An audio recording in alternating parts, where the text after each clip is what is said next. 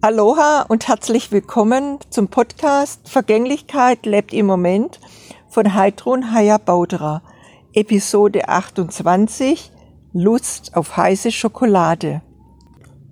Ja, bei mir ist schon eigentlich einige Woche, dass ich wirklich immer so mir eine ganz leckere heiße Schokolade mache, mit äh, ziemlich viel Kakaopulver, und manchmal mache ich auch noch so hochprozentige äh, äh, Schokolade rein, also so achtzig Prozent Kakao-Schokolade.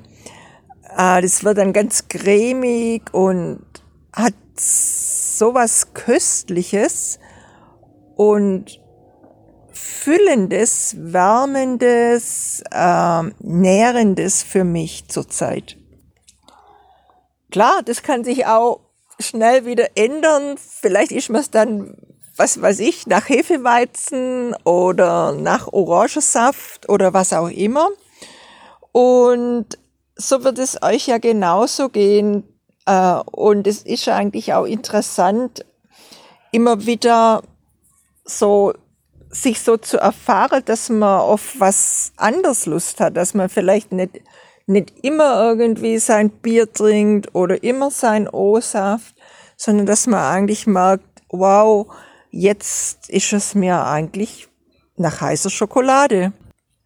Vielleicht auch egal, wie die Außentemperaturen sind, und man vielleicht denkt, ja, eigentlich ist es eher vom Wetter her Zeit für was Erfrischendes und nicht für was Wärmendes, aber das weiß man ja eh, dass in heiße Länder gern heiße Getränke äh, getrunken werden und äh, das einfach auch bekömmlicher ist.